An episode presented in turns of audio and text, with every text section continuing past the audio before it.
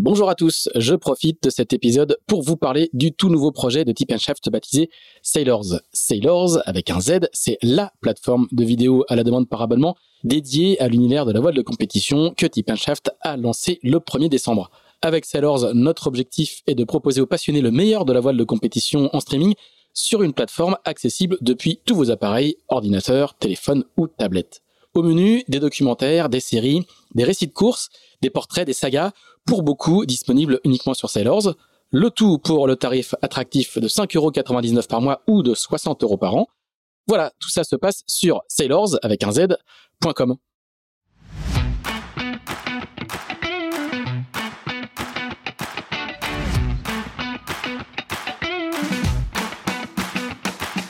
Bonjour, vous écoutez Pause Report, le podcast qui décrypte et analyse chaque semaine l'actualité de la voile de compétition. Pause Report est produit par Tip le média des professionnels et des passionnés de voile de compétition. Tip ce sont deux newsletters hebdomadaires en français et en anglais, des podcasts, des formations, un studio de production de contenu, une plateforme de vidéo à la demande Sailors, ainsi qu'un festival du film que vous pouvez retrouver sur tipenshaft.com. Je suis Axel Capron et je vous souhaite la bienvenue dans Pause Report. Bonjour à tous et bienvenue dans ce 120e épisode de Pause Report, le podcast hebdomadaire de Tip qui explique, décortique, décrypte et analyse l'actualité de la voile de compétition sous toutes ses coutures en compagnie des meilleurs experts. Nous sommes le mardi 30 mai, il est 9h33 exactement, et nous allons parler aujourd'hui du Pro Sailing Tour, dont la troisième édition s'est achevée lundi à Brest par le Postlog. Nos trois invités ont terminé aux trois premières places de cette saison 3, dans l'ordre Erwan Leroux, skipper de Coesio, dont c'est la première victoire au général sur le circuit. Salut Erwan. Salut Excel, salut Thibaut et salut euh, Pierre. Voilà, tu as tout dit. Le deuxième au classement général a remporté quant à lui le Final Rush entre la Sardaigne et Brest à bord de Solidaire en peloton Arcep. Il s'agit bien évidemment de Thibaut Vauchel-Camus. Salut Thibaut. Salut Excel, salut à tous. Et le troisième est un petit nouveau dans la classe Ocean 50. Il porte les couleurs de Viabilis. Vous l'aurez reconnu, c'est Pierre Quiroga, l'un des deux Méditerranéens du circuit avec Christopher Pratt. Salut Pierre. Salut à tous. Eh bien, messieurs, avant de revenir dans le détail avec vous sur ce Pro Tour 2023, euh, un petit mot rapide sur ce circuit réservé à la classe Ocean 50 lancé en 2021. La première édition avait été remportée par Sam Goodchild et l'équipage de Layton, la seconde en 2022 par Quentin Vlaminck sur Arkema 4 et c'est donc Coesio avec Erwan Leroux aux commandes qui inscrit cette année son nom au palmarès de l'épreuve à laquelle participent cinq équipages dont trois nouveaux, Viabilis donc, mais aussi Le Rire Médecin Lamotte mené par Luc Berry et Wind of Trust de Christopher Pratt. Le circuit comprenait cette année trois étapes dans un format ramassé d'un peu plus de deux semaines. La première entre la Seine-sur-Mer et Bonifacio a été remportée par Coesio avec seulement 44 secondes d'avance sur Viabilis, on va en parler. La seconde entre la Corse et Alghero en Sardaigne, une nouvelle fois remportée par Coesio tandis que c'est Solidaire en peloton Arcep qui s'est donc imposé sur le Final Rush entre Alghero et Brest. Eh bien Pierre, on va peut-être euh, commencer par toi. Ce Procéding Tour était ta, toute première course à la barre de Viabilis et sur le circuit, pas, sur le circuit Ocean 50 parce que tu, tu avais fait quelques courses l'année dernière, mais euh, en tout cas à la barre de, de Viabilis, l'ancien Layton de, de, Sam Goodchild. Est-ce que avant de, de parler de, de, ce Procéding Tour, tu peux nous raconter un petit peu tes premiers pas euh, bah, dans la classe, ton installation à, à Saint-Malo, la découverte d'une nouvelle équipe parce qu'on rappelle, tu as, tu as fait l'objet d'une sélection que tu as remportée, une sélection qui était euh, euh, faite sous l'égide de l'équipe BE Racing euh, de, de Servan Escoffier et Louis Burton. Ouais, exactement. C'est sûr que moi j'ai touché le bateau, je l'ai vu pour la première fois dans le hangar à Nautimor au mois de mars et la sélection a été assez longue puisqu'on a envoyé nos dossiers tous chacun des skippers au mois de janvier. Euh, donc voilà, trois mois de sélection de dossiers euh, un peu stressante, puisque c'est voilà, c'était aussi la période du mercato pour savoir avec qui on avait fait la transat. Donc pas simple, euh, pas simple de, d'avoir un œil sur l'avenir à ce moment-là. Mais, mais quand l'annonce a été faite début mars, c'est sûr que c'était un, un réel bonheur. J'ai pu découvrir et, m'investir au sein de la ville de Saint-Malo, de l'écurie BE Racing, qui, qui, qui, qui, est en pleine expansion en ce moment. Et, euh, et puis après, euh, voilà, on a eu un petit retard de, de mise à l'eau, mais dès le mois d'avril, on a enchaîné des, des navigations. Déjà, ça a commencé par un, un convoyage Lorient-Saint-Malo et, et des navigations en rade Malouine sur le mois d'avril.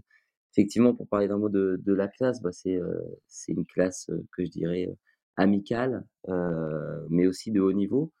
J'ai été très très impressionné de, de, de, voir le niveau que pouvait avoir chaque bateau sur l'eau sur ce Pro Sailing Tour, mais aussi à l'entraînement. Luc, avec qui on s'est entraîné quelques fois au mois d'avril, a rapidement été dans le match. Il s'est bien entouré de, personnes qui connaissent ce support. Donc, donc ouais, ça répond, ça répond vraiment à, toutes mes espérances et à tous les critères que, que je voulais cocher. Il y a, il y a de l'équipage, il y a du large, il y a aussi de l'inshore, il y a une super dynamique. Euh, les bateaux sont complètement dingues et, là je peux parler euh, en la voix de, mes équipiers sur cette dernière étape. J'avais euh, Léonard Legrand et, Pascal Desgruy qui sont des, adeptes de l'ultime et, qui voilà qui, n'ont pas trouvé beaucoup de défauts à ce trimaran de petite taille euh, qui affiche des vitesses complètement affolantes et surtout un match, un match d'enfer. Bon, on va effectivement reparler de vos équipages respectifs. Euh, bah, tu, c'est pas la première fois que tu dois t'installer en Bretagne. Hein. Tu as quand même vécu un petit peu du, du côté de pour la forêt quand tu étais skipper massif. Euh, ça a été pour toi, c'était c'était une des conditions pour pour pour remporter cette sélection Viabilis. Ça a été c'est quelque chose que tu as fait facilement ou ou le dépaysement? Ah c'est sûr que c'est pas voilà, c'est un investissement certain. Je sortais de de trois ans à entre Concarneau et, et Port-la-Forêt, donc trois ans loin de, loin de mon socle familial et, personnel. Euh, c'était un, un, nouvel investissement à faire pendant quatre ans. Et c'était un, une contrainte, un souhait de, de, du partenaire et, de l'écurie, donc non négociable. Euh, ça se discute forcément. Euh, voilà, j'atteins des âges où j'ai 30 ans, j'ai une vie, une vie conjugale qui se forme, donc forcément, euh, ça demandait de gros gros investissements de la part de mon entourage et ça a été une, discussion de, de, plusieurs jours de savoir si on était prêt à le faire ou non. À partir du moment où j'ai eu le go, euh, effectivement, on, est monté le mois de mars euh, dans les meilleures conditions possibles puisque j'ai réussi à trouver une petite maison euh, au Bas-Sablon qui est l'endroit un peu parfait à Saint-Malo. Donc c'était voilà, on y, on y est arrivé dans des très belles conditions. maintenant, j'y ai pas passé non plus beaucoup de temps pour le moment puisque quelques semaines après mon arrivée, on, partait déjà sur le convoyage pour la Méditerranée et sur le Pro Tour. Euh, c'est voilà le circuit circuit Ocean 50 euh, enchaîne bien donc euh, donc effectivement on a une base à, Saint-Malo mais on fait beaucoup de jours en déplacement.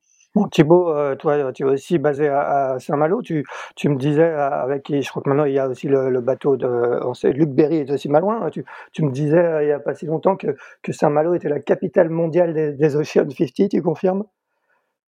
Oui, ça, ça, le, ça le devient ou ça le redevient. On a eu, euh, alors, il y avait une petite, pas une concurrence, mais il y avait aussi un équilibre avec la Trinité à l'époque, euh, euh notamment de, de Yves sur Actuel. Mais bon, à l'époque, on avait euh, Maître, Maître Jacques et euh, Crêpe et,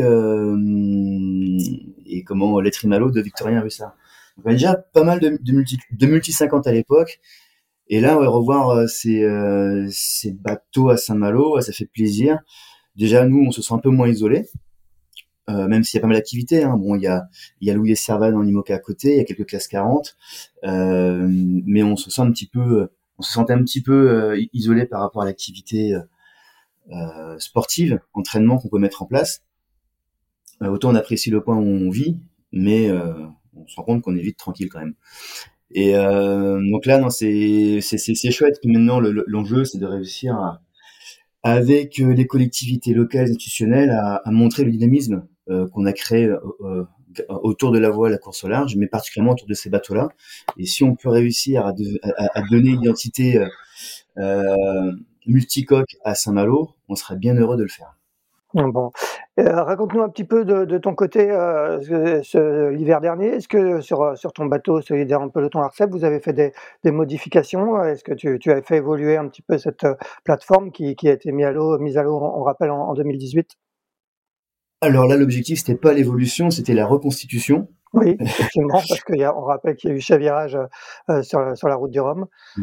Bon, quand je parle de reconstitution, c'est que le bateau, il n'a pas été non plus euh, intégré. Au contraire, on a eu un, un retour d'expertise euh, structurelle qui était très positif, avec euh, quasiment enfin, rien de majeur que des petits bobos euh, liés essentiellement à voilà à du, à du cosmétique on n'a pas eu de, de, de, soucis structurels, donc ça c'est déjà une super nouvelle. Par contre, tout ce qui tout ce qui était gréement, ça été à refaire.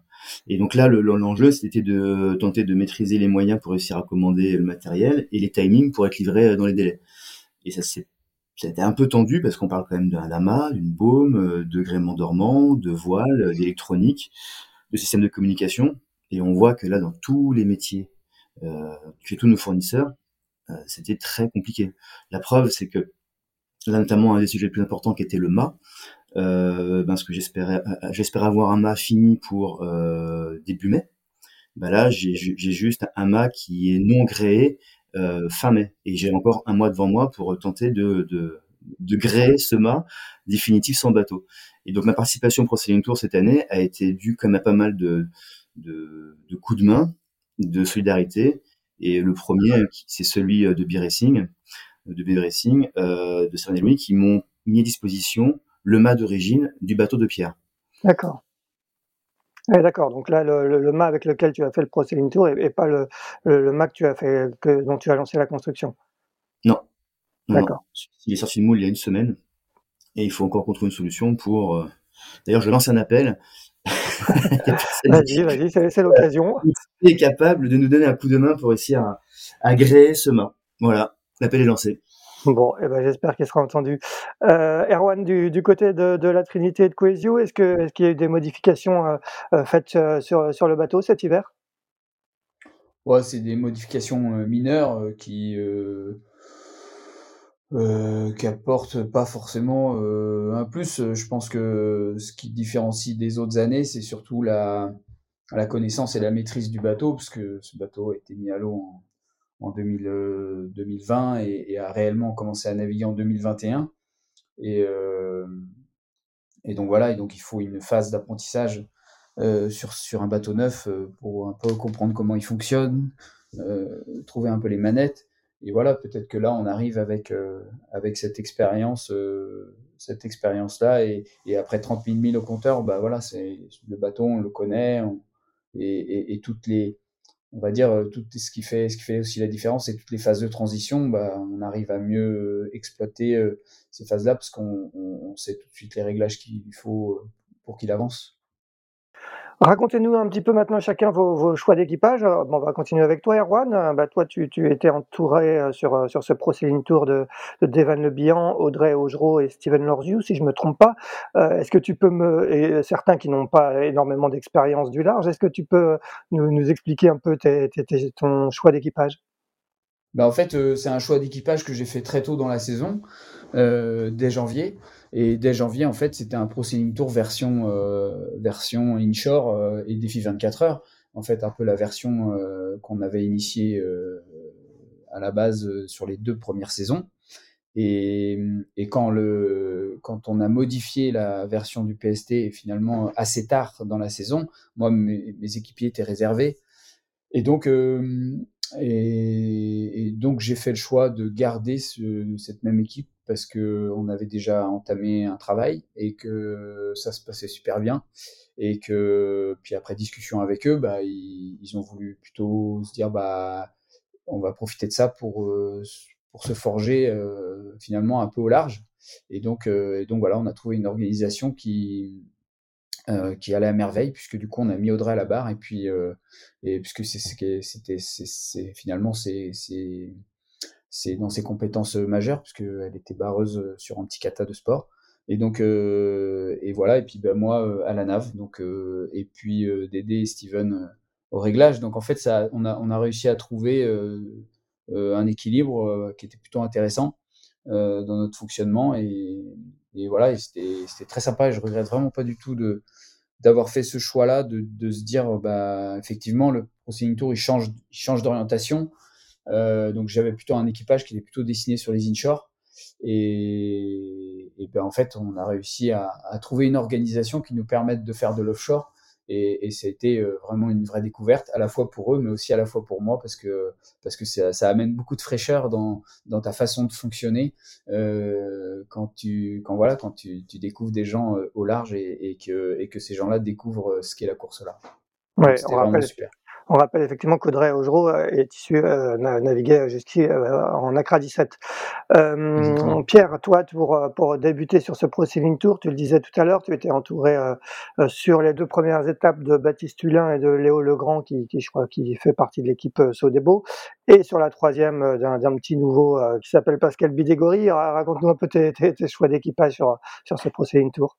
bah nous, moi, j'ai récupéré le projet un peu plus tardivement, donc c'est le choix s'est forcément fait euh, plus tardivement et, c'est fait aussi par euh, par domaine de compétences. Euh, j'arrive sur un bateau où la technologie embarquée d'intelligence artificielle est beaucoup plus développée que sur les bateaux que je faisais précédemment, notamment le Figaro. donc il fallait que je maîtrise ce paramètre-là et, et là-dedans Léo, qui est un qui est un jeune navigant de mon âge, répondait à 100% sur les critères. Il m'a il m'a largement accompagné dans la maîtrise du pilote Malintech, mais aussi dans la navigation puisqu'il navigue très très bien à côté. Le choix de Léo s'est fait, un petit peu, voilà, il fallait des compétences informatiques pour maîtriser l'ensemble des systèmes embarqués et, ça s'est fait comme ça. Et Pascal, c'était aussi l'expérience du, du multicoque. c'est vrai que je me suis pas encore fait trop peur sur le sur Ocean 50. J'ai pas fait de grands plantés ou de grandes tranches. Euh, mais, euh, mais je voulais voir comment ça se passait, euh, voilà, l'approche de dans un grain avec de la mer et, et en ça, avoir Pascal sur la dernière étape, ça nous a largement aidé et, et c'était top. Baptiste, c'est aussi un, un, quelque chose qui était important pour BE Racing, c'est la transversalité des projets. C'était intégrer au maximum les, les, compétences et les équipes de BE Racing dans ce projet-là. donc c'est en ce sens-là que, que Baptiste nous a parfaitement accompagnés les deux premières étapes. Très bien. Et Thibaut, on va, on va, terminer par toi. Toi, tu étais entouré sur ce procès tour de, de Quentin Vlaminck et, de l'Espagnol Pep Costa. Euh, raconte-nous euh, euh, également tes, tes, choix. Ah ben, mes choix, ils se sont faits enfin, avec une part d'instinct, de logique et de, et de pourquoi pas. Euh, déjà, pour moi, c'était c'était une anomalie incroyable que de voir que de savoir Quentin sans sans pouvoir naviguer cette saison alors qu'il fait une route du Rhum de dingue, qui est tenant du titre du Pro Tour, que c'est quelqu'un qu'on a découvert au sein de la classe, qui est d'un investissement complet, qui est d'une vraie rigueur et quelqu'un qui est de très bonne compagnie, avec un sens de l'humour auquel je suis assez attaché. Euh, et donc voilà, c'est ma chance, c'est qu'il il était malheureusement pour lui euh, euh disponible. Et euh, donc ça s'est fait assez naturellement. Et puis dans l'hiver, j'ai reçu un mail d'une motivation incroyable de Pep que je ne connaissais pas du tout, mis à part l'avoir croisé sur des classements, des actualités, sur la mini ou, ou les deux solitaires qu'il fait. Et euh, quand je me suis un petit peu renseigné sur lui, on m'a dit mais euh, vas-y. Euh, et voilà. Et donc on s'est rencontrés pour la première fois euh, une heure avant sur le ponton pour partir en convoyage de Saint-Malo vers la Seine-sur-Mer. Donc petit pari quand même, mais très content d'avoir osé parce que voilà, c'est quelqu'un d'extrêmement motivé, de très agréable euh, ouais, et qui est bon. Voilà, parce qu'on peut être motivé et agréable, et ça pour autant qu'on finit par être bon, et il l'est. Donc euh, les trois les trois critères étaient bien cochés, et euh, donc c'est quelqu'un qu'on verra sur nos bateaux, ça c'est sûr. On rappelle qu'effectivement Pep Costa qui, a, qui a fait quelques deux, deux saisons sur le circuit Figaro et Quentin Vlamin qui a, bah, qui a perdu son sponsor euh, Arkema et qui je crois c'est toujours en recherche sur, euh, sur ce bateau qui ne navigue pas pour l'instant. Euh, on va parler maintenant de, chacun des, trois actes de, de ce Proceeding Tour. On va, on va demander au vainqueur Erwan de, de la première étape entre entre la Seine-sur-Mer et Bonifacio. Raconte-nous un petit peu comment ça s'est passé. Ça s'est, fini presque en match race contre, contre Viabilis, hein, ce que je disais tout à l'heure. 44 secondes euh, d'écart euh, sur la ligne. Ouais, bah écoute, euh, ouais, c'était, c'était quand même assez incroyable. je pense que une fois qu'on avait passé la, dernière marque, qui était la Sud Lavezzi, dans les bouches, au plein cœur des bouches de Bonifacio, au lever du soleil, euh, je pense qu'on était tous prêts à se dire que l'affaire était euh, entendue. mais, euh, mais écoute, voilà, c'est les joies de la Méditerranée. grosse molle à l'arrivée, petit trou d'air pour Pierre et Viabilis et puis voilà, on a réussi à passer à côté d'eux. c'est les joies de la Méditerranée. Je pense que ça aurait tourné dans un sens ou dans un autre. Euh, ensuite, il y a Thibaut qui est arrivé. C'était une arrivée quand même assez incroyable parce que je pense que même à un moment donné, on quand on s'est retrouvés tous les deux euh, dans cette position-là, euh, euh à 50 mètres l'un de l'autre, et qu'on a vu Thibaut qui arrivait avec Arcep qui arrivait par la côte, en longeant les magnifiques falaises de Bonifacio, on s'est dit là, on va, nous on se termine tous les deux et, et, et, pour nous deux ça sent pas bon. Mais euh, et donc voilà, donc en fait après on, est resté ensemble, euh, on ne pouvait de toute manière plus atteindre euh, les falaises, elles étaient trop loin, donc donc en fait donc voilà donc ça aurait pu être Thibaut, ça aurait pu être moi, ça aurait pu être Viabilis, c'était un peu pareil. on a eu la chance de la de la un peu de réussite de, de gagner la première. Oh Pierre, tu as été victime de ta Méditerranée alors. Ouais, c'était un peu ça. Bon, mis à part, enfin, le, début de l'étape était juste déjà euh, exceptionnel, sublime. Euh, j'ai ce souvenir de passer à 30 nœuds, euh, skipper de mon trimaran dans la baie de, de Hier les Palmiers avec un premier coup à l'intérieur des îles qui, qui un premier coup stratégique qui a marché. C'était juste déjà incroyable. On a eu des conditions et des, et des restarts en permanence sur cette course. c'était juste dingue. Et effectivement, dans la dernière nuit, on arrive on arrive à piquer la première place à, Erwan avant les Sud de à, à très bien, euh, très naviguer euh, dans le détroit entre les îles Magdalena et, et à, prendre quasiment euh, deux minutes d'avance. Et là, on s'est dit, bon, le vent d'ouest, il est 8 heures du matin, le vent d'ouest est déjà en place. J'ai dit à mes équipes, bon, je vais, vous fais un café en attendant la ligne d'arrivée, puisqu'on était à 17 nœuds en ligne droite et la ligne d'arrivée. Il restait à peu près 15 minutes de course. Et, quand je sors, il y a Léo qui me dit, je viens de prendre de génois dans la figure. Là, j'ai fait, oula, ça sent pas bon. et, ça revient un petit peu, c'est sûr que ça revient un petit peu à ce que disait Erwan, c'est qu'il maîtrise, mieux les transitions. Le temps qu'on réadapte les réglages, qu'on sorte les bonnes voiles, qu'on relance le bateau, Erwan a eu le temps de, nous contourner et, après de nous, de nous contenir dans nos attaques diverses et variées. Mais et oui, c'est sûr que c'était une arrivée assez folle et, et très, très amusante, même si, euh, même si on se retrouve perdant de, de, cette première étape. Et vous, Thibaut, vous avez, ce que, ce que vous disiez à l'arrivée, vous, vous, avez tenté le hold-up sur cette euh, fin d'étape? Ah bah, Quand on voit qu'on a, qu'on a deux animaux euh, bien visibles devant nous, avec un vent qui, qui a l'air euh, assez, assez imprévisible, pas très clair, bah, nous, on n'a qu'une chose à faire, hein, c'est remplir le barillet et mettre les cagoules et euh, tirer sur, tout ce qui bouge. Hein.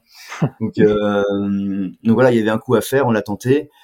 Euh, voilà, il y avait se mettre derrière et se mettre dans la molle avec euh, ceux qui en souffrent, ça n'a pas grand intérêt. Donc autant contourner les choses pour en sortir euh, gagnant. Donc on a tenté un truc et puis bon, on avait assez peu d'illusions quand même, hein, faut être honnête. Mais rien que le petit plaisir de les voir, de les imaginer stressés, se faire leur match race plus avec un élément perturbateur derrière on se dit bon là, euh, on va, on va, puis fatigué comme on était parce que c'était un, c'était un vrai sprint hein, cette course-là. Euh, voilà, si on peut mettre, on peut les mettre un peu sur les nerfs et, euh, et avoir un bon sujet de conversation euh, autour du petit-déj derrière, on va pas s'en priver. Bon. Deuxième étape euh, de 235 000 qui avait été réduite, je crois, à 176 000, ce qui n'avait pas énormément de vent, entre donc euh, Bonifacio et Alghero en Sardaigne, avec quelques euh, petits détours du côté du, du golfe d'Ajaccio. Erwan, encore une victoire. Raconte-nous un petit peu cette, cette deuxième étape. Je crois qu'en plus, vous avez quand même bien, bien, bien apprécié le décor. Ouais, ouais, bah, il y a tous les, les virements, enfin, depuis le début, entre Bonifacio et, et, puis euh, euh, Ajaccio, euh, c'était juste dingue. tous ces virements de bord à la côte, toutes les baies, toutes les petites pointes à exploiter sur, sur, sur cette côte ouest de Corse, c'était juste magique. et puis, bah, écoute, on avait une balle, on était surexcité et survolté. Et, et, euh, et du coup, euh, du coup, assez vite, on s'est, échappé. Et, après, bah bon, voilà, c'est toujours pareil. Euh, on s'échappe devant, mais, mais, la meute revient vite derrière. Et donc, il a fallu contenir aussi les attaques des uns et des autres. C'était, c'était pas une, c'était pas une étape simple parce que c'était très dépressionnaire avec avec des avec des vents qui étaient qui étaient quand même assez étonnants, avec des fichiers qui étaient qui étaient pas sereins sereins sur sur, euh, sur leur fiabilité. Donc, euh, donc c'était, c'était assez tendu euh, nerveusement. Mais écoute, avec un reaching un peu de fou juste avant d'arriver à la pointe de Sardaigne, la pointe nord-est, nord-ouest de la Sardaigne là. et puis une arrivée dans la pétole sous les falaises juste magique, un lever de soleil sur les falaises de Sardaigne d'Alghero qui était juste magique. Ouais, et, encore euh, avec une arrivée très serrée, puisque avec un Thibaut qui qui a encore fait le tour de la paroisse et est prêt à nous chipper, euh, à nous chipper la première place. Euh, donc, euh, donc c'est un peu le, même, schéma que la première, avec sauf que nous on était, on, a réussi à garder la tête. Euh, parce que aussi euh, Viabilis était en match euh, serré, match race avec, euh, avec le Real médecin derrière. Donc, donc ça a été aussi plus simple pour nous de, de, garder le lead jusqu'à la ligne d'arrivée. Oui, effectivement, Pierre, vous, vous terminez, vous terminez troisième. Vous aviez terminé deuxième de la première étape avec 44 secondes de retard sur, sur Coesio. Là, vous terminez troisième avec, je crois, une minute de retard sur le rire médecin la motte de Luc Berry. le, le match race vous a pas réussi sur ces deux premières étapes. Non, c'est sûr que mais bon, euh, l'important c'est qu'on était dans le match. J'ai demandé à à Guy Kiori de basculer le PST l'année prochaine en course au temps parce que je crois qu'en course au temps, on est vraiment bien. Mais euh, non, non, effectivement, on perd encore une fois cette, euh, cette bataille, dans la pétole face à face à Rire. On finit, troisième à quelques quelques secondes, mais mais pour revenir sur, sur la victoire d'Erwan, c'est sûr qu'il a montré sur cette étape, le potentiel et et la maîtrise de son bateau. C'est vrai qu'il dès le départ, euh, j'ai ce souvenir où, on le met dans la boîte derrière nous, dans notre axe. Je me dis, bon, déjà, Coesio, c'est fait. Et trois minutes après, je le retrouve euh, à mon vent, euh, plus vite, plus haut. Je me dis, aïe, il va falloir, qu'on s'accroche parce que le wagon a l'air de, le TGV a l'air d'être lancé, donc, donc il va falloir qu'on s'accroche. Il a très bien joué avec les effets de site. Et, effectivement, nous derrière, on a un petit peu, on a loupé des virements de bord, on était moins en maîtrise mais et c'était le cas pour pour rire aussi. Mais mais voilà, c'est aussi la joie de, de ces bateaux. On a vu qu'il s'est arrêté. il avait plus de, je sais plus, je crois que c'était 10 minutes d'avance en arrivant nord-ouest Sardaigne, et puis il s'arrête à, à, à, Sineux, et nous on revient dans un rating de folie à quasiment 30 nœuds de vitesse. Donc les écarts se font et se défont de façon incroyable. C'est les joies de, c'est les joies de ces trimarans et les plaisirs de, de, de voilà, de pouvoir. Euh, le match n'est jamais fini jusqu'à une arrivée. Donc c'était euh, c'était une vraie régalade cette, euh, cette étape. Thibaut, un petit mot, vous, sur, sur cette deuxième étape? Euh, nous, on a un peu plus souffert. On a fait un mauvais, un mauvais petit décalage dans une phase de, de voyage entre Bonifacio et, et Ajaccio. On s'est mis un petit peu en retrait et on a fini en match race de, de, de, de, voiture balai avec Wind of Trust. Euh, et puis quand on contourne euh, l'île de Tabernacle, la marque Tabernacle en, en baie d'Ajaccio, euh, après avoir croisé Erwan à, à, plus de 20 nœuds au portant, euh, bah nous, on s'est retrouvé derrière, euh, collé entre 3 et 4 nœuds pour passer, euh, hein, rappelle-toi Pierre, pour ça, c'était rude. Ça, c'était rude. On ah, Erwan passer avec du vent et nous, plus de vent. Et voilà, on se retrouve avec 20 000 de retard, 3 heures après, donc un peu rude. Mais on apprend que le parcours il est réduit, donc on se dit bah, des occasions au moins de, revenir. Et finalement, quand on se repenche un petit peu sur euh, euh sur la météo et puis tous les contournements de, de des marques naturelles, c'est ça qui est bien aussi, c'est qu'on on travaille aussi au, proche, enfin des balisages ou de marques naturelles. Ça c'était très sympa. Euh, voilà, on sait qu'il peut se passer des choses, qu'il y avait des petits phénomènes orageux aussi qui venaient un petit peu euh redonner euh, un peu de piment. Et euh, voilà, nous on se retrouve en effet euh, dès qu'on chope les gars à l'AIS et qu'on a le, la 4G pour avoir euh, les reports à bord. On reprend au moral à avoir les vitesses qui se réduisent devant. On comprend qu'à un moment donné, il, va falloir rentrer dans la molle. Et voilà, puis à nous de, de choisir le, de, de, prendre le périph au-delà des vitesses autorisées, quitte à se faire flasher plutôt que de traverser euh, que de traverser le centre-ville où ça n'avance pas. Euh, et là, oui, on, s'est mis un petit peu à, à, espérer arriver, mais là, ça aurait été un hold-up encore plus rude que le coup la première étape. Mais petit rappel aussi, là, que je, retrouve un peu ce que, dit, même complètement ce que dit Pierre. Euh, le, jeu qu'on a eu cette année sur ces bateaux-là, il est dingue parce que les, les de vitesse sont assez conséquents pour s'autoriser à, croire qu'on peut toujours revenir. Et on l'a prouvé tellement de fois que, par exemple, sur la première étape, on a été les cinq bateaux à un moment donné pointés en tête. Et pourtant, il y a eu des écarts, des trajectoires qui ont un petit peu, un peu changé, des vrais molles, du retour devant. Mais tout le monde sur cette étape, étape-là a été pointé en tête. C'est dire à quel point le jeu il est extrêmement ouvert. maintenant, on, on, y voit de, de, du sport ou de l'injustice, mais ça reste de la course à la voile et tout ce qu'on aime. Donc, euh, donc ça reste le top. Pour, pour, alimenter ce que tu dis, je me souviens d'une image euh, euh, sur la première étape où on est entre, euh, entre l'Italie et, et, le Cap Corse et la Giraglia. Et là, à l'AIS, en fait, on voit les cinq bateaux alignés sur la même ligne mm. de gain au vent. Et, et, en fait, sur un même, on est sur la même ligne de départ. C'est incroyable. Euh, entre l'Est et l'Ouest et c'était euh, c'était juste incroyable. Ça, ça, représente bien ce que tu dis. Et du jeu, euh, du jeu, il y en a eu aussi beaucoup sur la dernière étape. Donc la dernière étape qui, qui était le final rush entre entre la Sardaigne et Brest, 1650 000, euh, avec euh, des, bateaux très proches euh, les uns des autres. Pierre, tu, franchis Gibraltar en tête, je crois, de, peu devant tes, rivaux. Raconte-nous un peu la, la, Méditerranée. Vous avez eu, notamment, j'ai entendu parler d'un bon bord de sanglier vers les Baléares.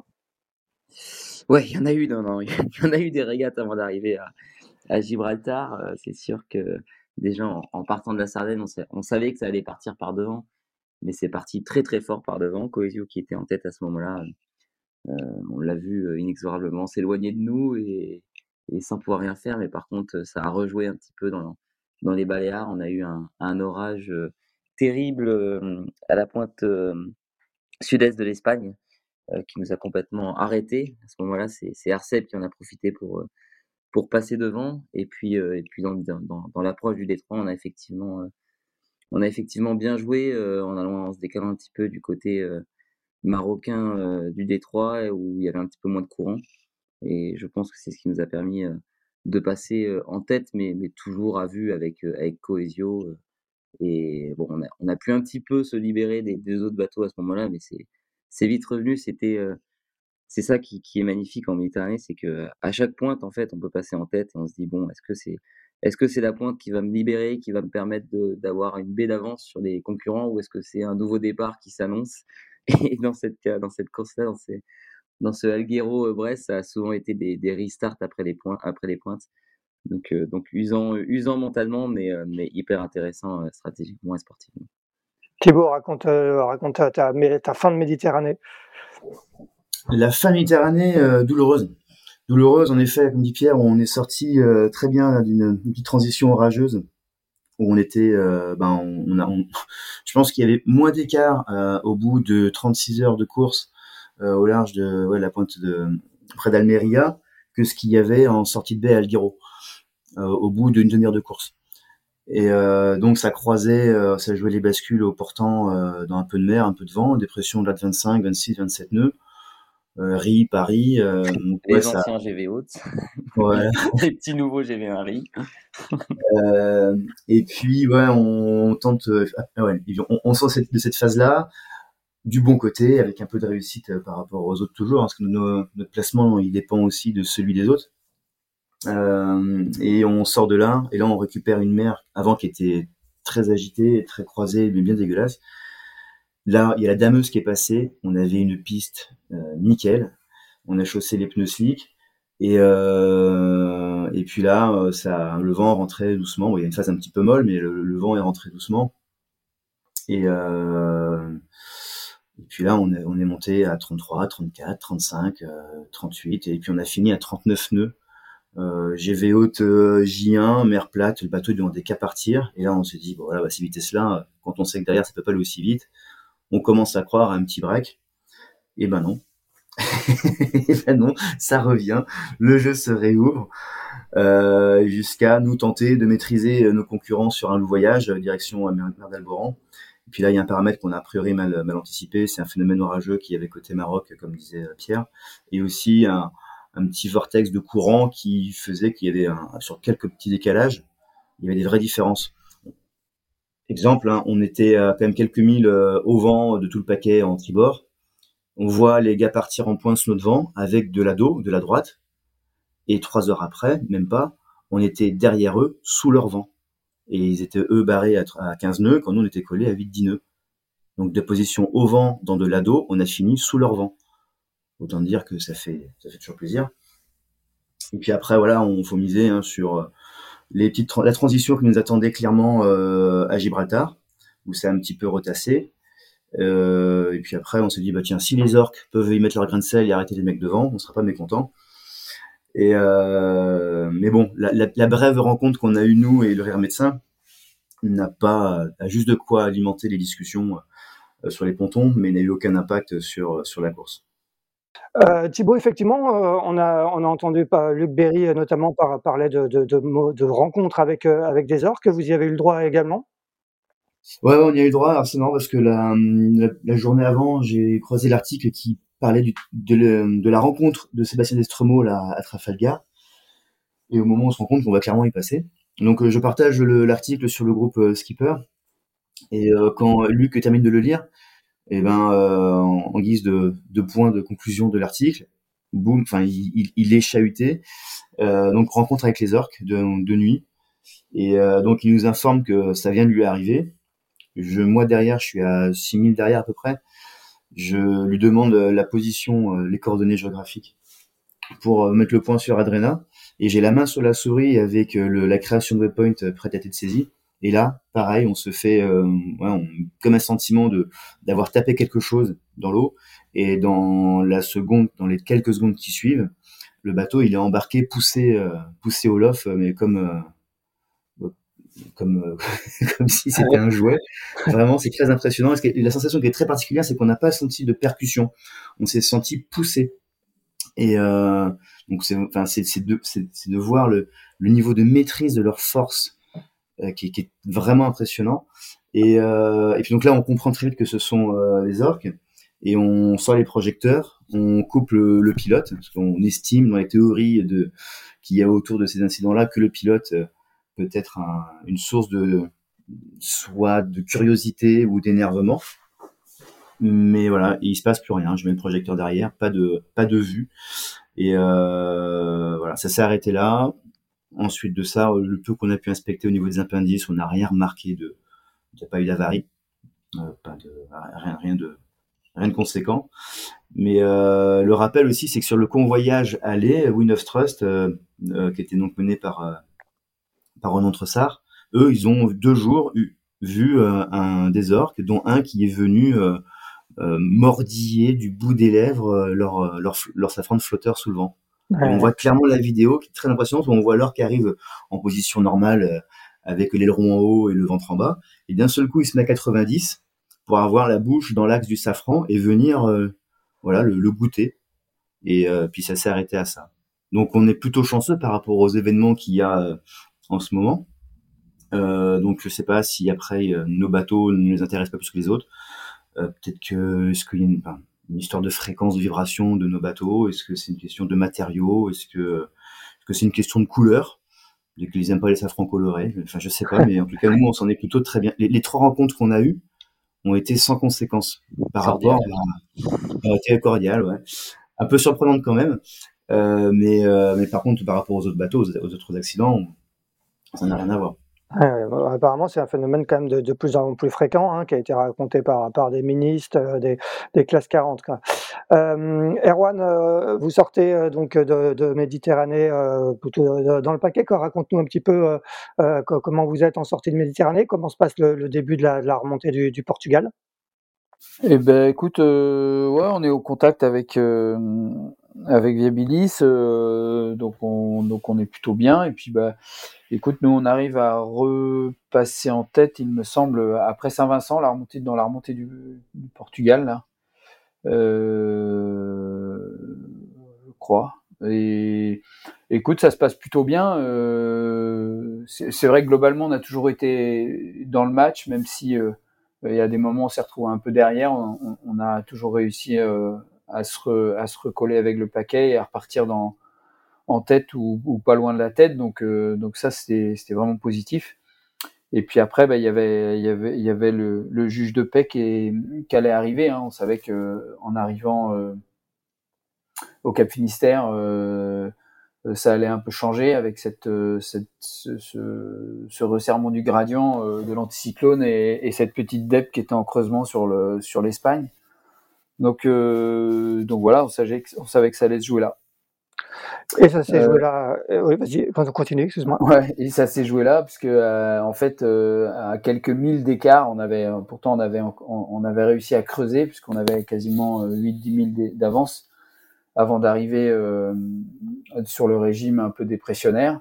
Et, et, puis en fait, à quelques milles, on est tombé dans le dans la molle et 2000 d'écart au vent, Viabilis a réussi à, bah déjà à nous rattraper parce qu'ils étaient quasiment 8000 derrière et puis même à nous dépasser et à nous coller euh, à nous coller euh, ouais je sais plus combien de mille mais en tous les cas être bien devant.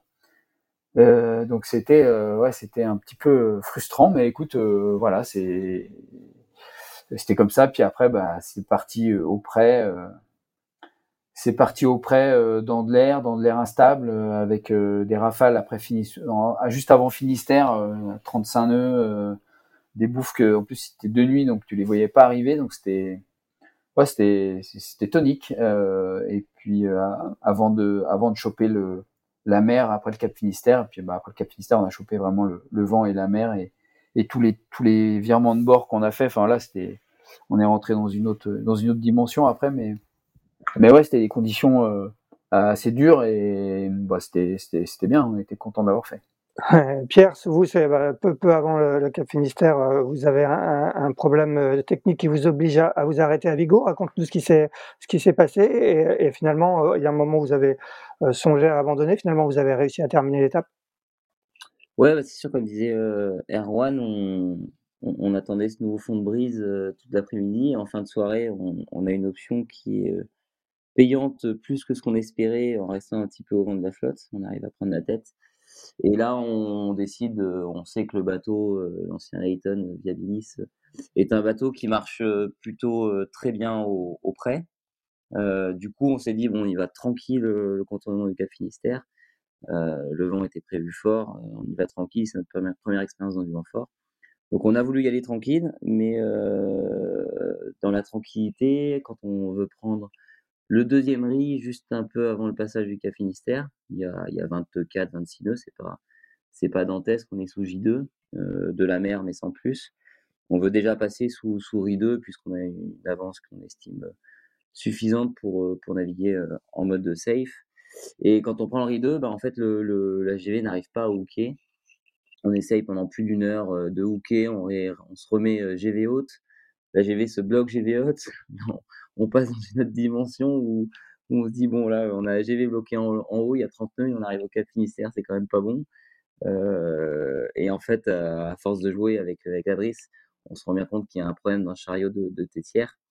Euh, et donc, on a fait complètement la GV pour se rendre compte que, que le chariot qui, qui permet de hooker la GV sur chaque riz euh, est complètement explosé. Donc, donc là, il est, il est 3 heures du matin, on, est bien fatigué et, et effectivement, euh, sans, sans parler d'abandon dans un premier temps, juste de dire, euh, bon, bah, c'est une pièce euh, importante du bateau qui est cassée, donc on fait demi-tour quoi qu'il en soit. On va pas aller se mettre dans la mer, on reste sous la côte.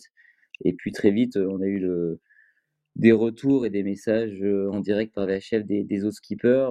je me suis un petit peu intéressé, ils m'ont tous dit que, que, que la pièce n'était pas facile à, à trouver. Et c'est en ça que je me suis dit, bon là, on est parti pour, pour une semaine d'arrêt au port, le temps de recevoir la pièce. Mais bon, force est de constater qu'on a eu on a eu de la réussite et on a eu une équipe solide avec BE Racing puisque Louis avait la pièce sur son étagère et, donc et donc la pièce est arrivée le, lendemain midi à Vigo dans notre port de d'escale. Bon, et donc vous avez pu repartir. Et donc on a pu repartir immédiatement pour, pour faire route vers Brest et dans des conditions beaucoup plus maniables que ce qu'ont eu nos copains quelques heures avant. Ouais, Thibaut, justement, on, va finir ce dernier tronçon, Golfe de Gascogne, euh, Golfe de une bonne remontée auprès dans du vent, ça, ça, a, dû, ça a dû être pas, pas très agréable cette fin, cette fin de parcours, mais, mais pour vous, il y a quand même la victoire au bout, donc j'imagine que ça efface tout. Euh, oui. Ouais, donc tu vois, là, je crois qu'en une douzaine d'heures, euh, entre le passage Cap Finistère et euh, le moment où on quitte Ortegal, euh, on a fait 26 virements. euh, où Ah on ouais. s'est navigué euh, ouais, entre, enfin, très rarement en dessous de 20 nœuds devant, et puis Rafale à plus de ouais, 35 nœuds à Port Ségal. Là, on a eu euh, des conditions, mais alors c'était magnifique. Hein. Mais euh, on, on était bien content de pas y rester trop longtemps. Pas confort du tout. Euh, en tribord, une mer de face où, mine de rien, les bateaux ils marchent très facilement à 15 nœuds près, avec une mer assez formée et courte. C'était euh, d'un inconfort euh, redoutable. Euh, donc euh, plutôt motivé à en finir. Donc euh, et puis voilà, j'ai pu apprécier euh, les, qualités de mon bateau à, ce moment-là. Et puis on a eu aussi euh, une, bonne euh, une bonne intuition de la part de Pep euh, qui nous a refait faire un petit décalage euh, dans dans l'est, quitte à être en VMG négatif par rapport à l'objectif et euh, voilà de créer un petit décalage par rapport à Erwan qui avait repris la tête dans dans ce voyage là. Et euh, voilà, puis on reçoit plus de droite et, euh, et ensuite euh, tout le tout le prêt euh, qui était à la fois tonique, mais pas non plus dé- dé- délirant. On a eu une nuit assez incroyable. Et là, voilà, le bateau au prêt avec son RM et sa robustesse, et puis euh, l'équipage qui voulait enfin euh, ne plus se contenter de faire peur, mais de vraiment enfoncer le clou quand il pouvait le faire. Euh, voilà, on s'est vraiment régalé à, attaquer euh, raisonnablement sur cette remontée de, de, Gascogne. Et puis, et puis, on a une arrivée à Brest, juste dingo. Quand on, fait le virement pour entrer en mer d'Iroise, en euh, quand on passe, nous, nous concernant, au ras des Roches Noires, sous les, sous les îles, là, on est à 30 nœuds, auprès des bridés, à croiser les plaisanciers qui n'arrivent pas à nous suivre, euh, même en bateau moteur.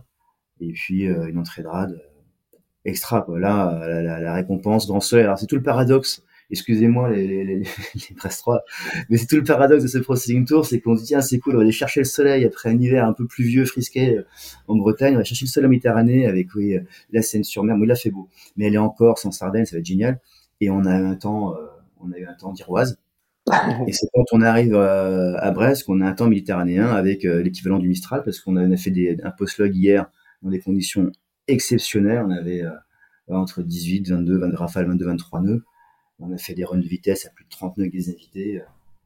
On, a, voilà, on a passé un moment extraordinaire, un peu décalé. C'est ce qu'on imaginait vivre en Méditerranée. Et on l'a vécu à Brest, comme quoi. Comme quoi, il n'y a, plus de saison, comme on dit. Euh, Pierre, euh, on va faire un, un, premier bilan. Toi, c'était donc ta, c'était pas ta première participation au Procéding Tour parce que euh, tu avais navigué. Euh, sur quel bateau tu avais navigué déjà Avec, la, Seb, la... avec Seb Rock sur Primonial l'année Avec Seb Rock sur Primonial l'année dernière. Euh, c'était ton premier Procéding Tour en tant que, que skipper de l'Ocean 50 Viabilis. Quel est un peu le, le bilan de, de, que, que, tu fais de, de, de, cette, de cette épreuve? Bon, sportivement, euh, un bon bilan pour nous. Euh, forcément, on est content de la place où, où on est. Euh, c'est hyper, c'est hyper intéressant, hyper pertinent. maintenant, la, la, différence par rapport à l'arrière, c'est, le, le, statut de skipper. C'est vrai que c'est des bateaux qui sont, qui sont assez, assez stressants, les, les, vitesses de rapprochement, les bouées, les croisements, les porte-conteneurs, tout ça, ça, ça fait beaucoup de, beaucoup de choses à gérer. tout va très très vite, on l'a dit, hein, traverser du golfe de Gascogne en 12 heures. Quand on fait de la stratégie, euh, on n'en fait que pour quelques heures et puis il faut prendre les nouveaux fichiers et en refaire de, de nouveau. Euh, c'est ça qui, qui, m'a plus marqué et usé. C'est le côté rapide du bateau, mais c'est aussi ce qui le rend incroyable. Euh, donc ouais, une expérience pour nous, pour le partenaire sur le Processing Tour. Le fait de, voilà, on parlait de, de Brest hier, c'était juste incroyable, des runs à plus de 30 nœuds. moi, mon, mon partenaire a retenu encore plus le match qu'on a, a, pu avoir sur les, coefficients zéro inshore à la Seine-sur-Mer où on a livré des batailles incroyables sur mer plate dans 30 nœuds et grand soleil. Euh, donc, euh, ouais, une, une expérience 100%, 100 positive. Erwan Thibault, vous êtes euh, tous les deux, euh, vous partagez la présidence de, de la classe euh, Ocean 50. De, du, du, de votre point de vue de, de coprésident, euh, quel est un peu le bilan que vous faites de, de ce, de ce Tour saison 3, sachant que, euh, comme le disait à l'instant Pierre, hein, il y a eu des, des inshore euh, coefficient zéro, alors qu'à l'origine, il devait compter. Qu'est-ce qui explique cela? Est-ce qu'il y a eu, est-ce que c'était un peu une, une, année de transition pour le Tour, un petit peu moins, moins de moyens? Je ne sais pas qui, qui, veut parler, Erwan ou Thibault. C'est totalement ça. Euh, voilà, on a, été obligé de réajuster le tir et réajuster le programme pour justement s'adapter aux, aux, conditions financières euh, du moment. et donc oui, ça, ce Pro Tour là est, est, en transition et, et on espère, on va remettre un peu les, les le bah, le, paquet pour, pour vraiment euh, construire une, une édition, une, quatrième édition l'année prochaine euh, qui sera de qualité et qui sera de la version euh, originelle, à, savoir des inshore et, et un défi 24 heures. Parce que ça correspond bien aux produits qu'on qu'on attend et, et, et, pour nos partenaires c'est hyper important. Donc, donc voilà, on va revenir sur, sur, sur ces bases-là. Et en tous les cas, le bilan de celui-là est, est, quand même hyper bon. On a passé un mois euh, magnifique euh, en itinérance, euh, avec beaucoup plus de com chaude disponible, beaucoup plus d'images disponibles à la com chaude. je pense, je crois que ça s'est vu, et, et ça c'est très positif. L'organisation, voilà, il y a toujours les médiamans sont étaient présents aussi, donc la série, la série 3, saison 3 euh, devrait aussi voir le jour euh, et, va être en construction euh, dans les prochains mois. donc écoute, voilà, ça, ça, ça continue à, à, exister. Ça, ça continue, on espère, avec beaucoup plus de moyens. On, on, on, commence à rentrer des partenaires privés dans, le, dans la boucle, notamment avec l'arrivée d'Alliance, le soutien toujours actif de Petzel et euh, donc euh, tout, tout, ça, ce sont des signes qui sont très positifs euh, pour le Pro Selling Tour et, et, et surtout bah, le soutien sans faille de Keneo. Je pense qu'aujourd'hui, euh, ça permet à Upswing de, de continuer à, ça va permettre à Upswing en tous les cas de continuer à, à produire la série et, et j'espère que nous, ça va, on va, on va réussir à, à continuer à, vraiment organiser ce Pro Selling Tour de façon qualitative et revenir surtout aux origines euh, qui est euh, inshore et défi 24 heures. Est-ce que ça veut dire que, que le modèle économique du, du Proceeding Tour est, est, compliqué à trouver euh, L'équilibre financier n'a pas l'air très évident? Bah oui, parce que l'objectif est, c'est pas évident parce que on a un objectif très élevé qui est l'objectif, c'est de d'essayer de, miser sur les euh, sur le sur, sur les, la dotation financière des collectivités du moins possible. Et donc ça, il faut qu'on arrive à un objectif de 70-30, 70 d'argent privé, 30% d'argent public. Et aujourd'hui, on n'y est pas du tout. Euh, et donc en fait, on, on, on, on, a cette volonté au sein de la classe de dire non, ce n'est pas possible de continuer dans cette euh, dans cet état d'esprit là, et que le modèle économique, c'est euh, c'est trouver de l'argent privé. Et si on n'arrive pas à trouver cet argent privé et ces financements et ces sponsors pour financer le Pro Selling Tour, eh ben, c'est sûr que le modèle économique il tient pas. Donc, euh, donc il faut qu'on ait à la recherche de financement et d'un partenaire titre pour euh, faire fonctionner ce Pro Selling Tour. Et est-ce que l'épreuve est, potentiellement menacée pour la, saison 4 ou, euh, ou tu es, plutôt optimiste? Je suis plutôt optimiste avec les, les bons retours qu'on a eus cette année. Euh, je, je, ouais, je suis optimiste euh, sur le fait que cet événement il va perdurer. Thibaut, la, la, la, la suite de la saison, Thibaut, c'est quoi pour, le, pour la classe Ocean 50 alors, je, je voulais rebondir sur ce que disait Erwan. En effet, on peut être que optimiste parce que là, en plus, on a des nouveaux arrivants dans la classe qui, euh, voilà, on, on fait un saut entre dans, dans, notre bassin olympique, on va dire, parce que c'est pas le grand bain océanique, mais voilà, il y, a un, il, y a un, il y, a un engouement du côté des projets qui est réel. On a, reçu, on a réussi à, à, recalibrer un petit peu les priorités qu'on devait sur lesquelles on devait investir et notamment comme disait Rouen, la, com chaude et là on a quand même des résultats qui sont vraiment satisfaisants. On a aussi des retours d'expérience de, des partenaires et des partenaires nouveaux quand on échange avec le avec le patron de Viabilisme, partenaire de, Pierre, ce qu'il a vécu la Seine-sur-Mer, euh, ce qui, les retours qu'il a eu de la Corse, et ce qu'il a vécu encore hier. Et, euh, juste, le témoignage, il est, il est, il est génial. Ça, pour nous, ça devient le, un des meilleurs euh, VRP du, euh, de, de, de, la classe et du Pro Selling Tour. De la même manière qu'on euh, on a accueilli des, des nouveaux partenaires du Pro Selling Tour hier, mais et pourtant des gens qui sont assez, euh, qui ont une très grosse expérience dans le monde du, du, du, sponsoring sportif. Et là, ils sont venus avec une, avec un sentiment de n'avoir jamais vécu ça ailleurs. Ouais. Donc, on a des ingrédients fabuleux et il y a, y a, vraiment de quoi euh, être hyper optimiste. Et ce qui, et ce qui nous rend vraiment optimiste, c'est qu'on est, on est tous en phase sur la pertinence euh, du Pro Sailing Tour et son caractère unique. Des bateaux extraordinaires, inshore, offshore, euh, une, une, une docu-série enfin, c'est c'est quand même un, un, super cocktail, donc on peut être qu'optimiste. Bon, et la suite de la saison alors? Le reste de la saison, oui, donc c'est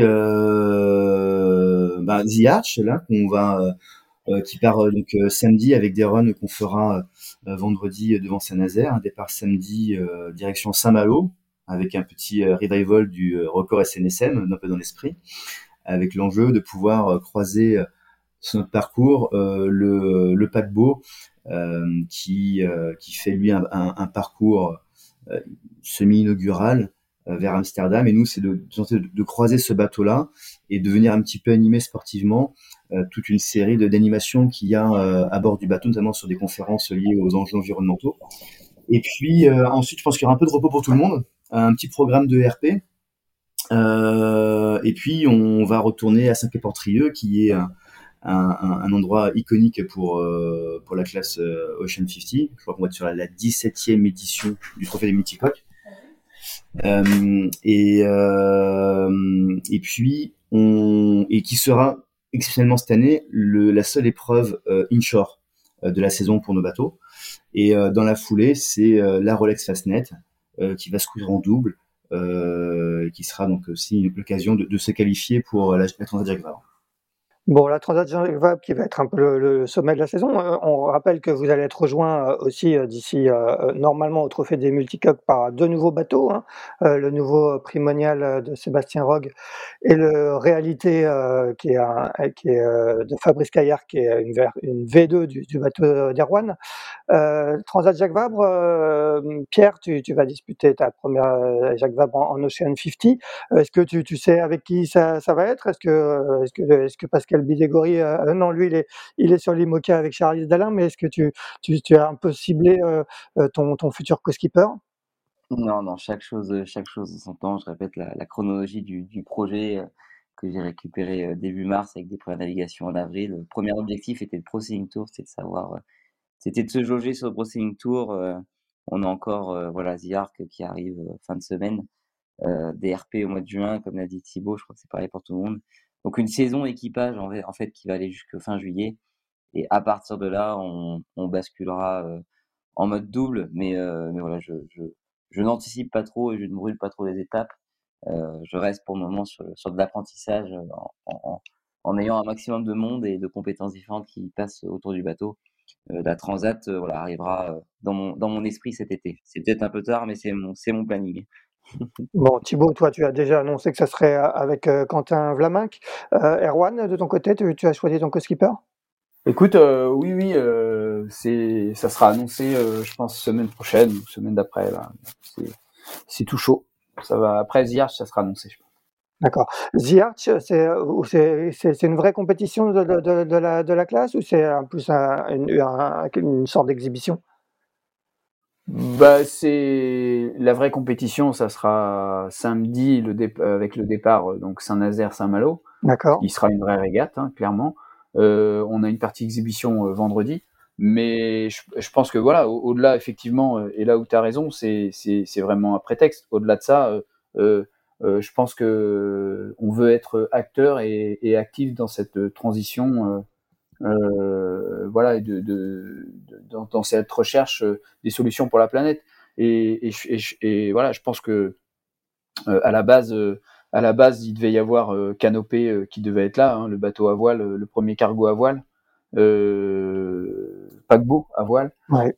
Et, et, malheureusement, ils, ils, ils, ont trop de retard, mais, mais voilà, on, on, veut faire partie de, de cette histoire, on veut être on veut être un acteur, hein, la classe Ocean 50 veut être un acteur de cette transition euh, euh maritime. Et, donc, bah, voilà, il, nous devait d'être là. Et il faut remercier Damien Grimond d'avoir encore eu des idées euh, complètement dingues pour, faire avancer les choses. Et, on espère que, que, voilà, par nos messages, par nos rencontres, qu'on va rencontrer plein de gens, plein de décideurs. C'est aussi du B2B, c'est pas forcément c'est pas forcément, on va pas rencontrer la population, mais on va, on va surtout rencontrer euh, des entreprises modernes, des, euh, des acteurs modernes de la transition, des idées nouvelles. Et, et je pense que c'est, c'est aussi ça qui est intéressant. Et, et, et donc, donc voilà, on allie course, exhibition et intérêt collectif. Bon, très bien. Un dernier mot, Erwan, euh, après on va vous libérer, notamment Thibaut qui doit partir naviguer. Euh, est-ce que vous vous avez déjà une visibilité sur la saison 2024? Heu, il y a y a une transat anglaise, une Québec-Saint-Malo. Vous aviez, vous, une route des Terre-Neuvas qui qui, euh, qui a été qui était reportée, heu, qui devait être une nouvelle transat, heu entre Terre-Neuve, et la Bretagne qui qui qui a été reportée d'un an. Quel est un peu le le programme en vue pour la classe Ocean 50 en 2024? Et ben, en fait, tu viens de citer euh, toutes celles euh, sur lesquelles on participe pas, sauf les routes des Terre-Neuva. Donc ça sera notre euh, notre transat. Et puis, bah, euh, comme annoncé euh, à la remise des prix hier, enfin avant-hier par Fortuné Pelicano à Brest, on sera présent aux Fêtes maritimes de Brest et ça sera l'occasion d'un d'un d'un épisode du Pro Sailing Tour à Brest à l'occasion des Fêtes maritimes en juillet. Euh, donc, euh, donc voilà, c'est pas encore totalement calé euh, euh, le programme, mais en tous les cas, on, on, a déjà deux événements qui sont calés, qui sont la route des Terre-Neuva en août et, euh, et, le, et les fêtes maritimes en juillet. Donc on ne sera ni sur la Transat CIC, enfin ou la Transat, je sais. Oui, la Transat CIC, complètement. La Transat CIC. Donc ouais. on ne sera pas sur la Transat CIC et on ne sera pas sur la Québec-Saint-Malo l'année prochaine. Très bien. Eh ben, merci à tous les trois. C'était euh, sympa de revenir sur ce Proceeding Tour 2023. Euh, on vous souhaite euh, une bonne navigation sur, sur The Arch, puis sur la suite de la saison. Et, et, on, et on, aura sans doute l'occasion de se reparler d'ici le départ de la Transat Jacques Vabre. Merci. Bonne journée à tous. Et quant à nous, ben, on se retrouve mardi prochain pour le 121e épisode de Pause Report. Merci. Bonne journée. Merci à tous. Salut. À bientôt. Merci d'avoir écouté cet épisode de Pause Report. N'hésitez pas à nous dire ce que vous en pensez en bien ou en mal et n'hésitez pas à le partager. Si vous souhaitez suivre l'actualité de la voile de compétition, je vous encourage à vous abonner à la newsletter de Tippenshaft envoyée chaque vendredi à 17h. Pour vous inscrire, ça se passe sur tippenshaft.com. À bientôt!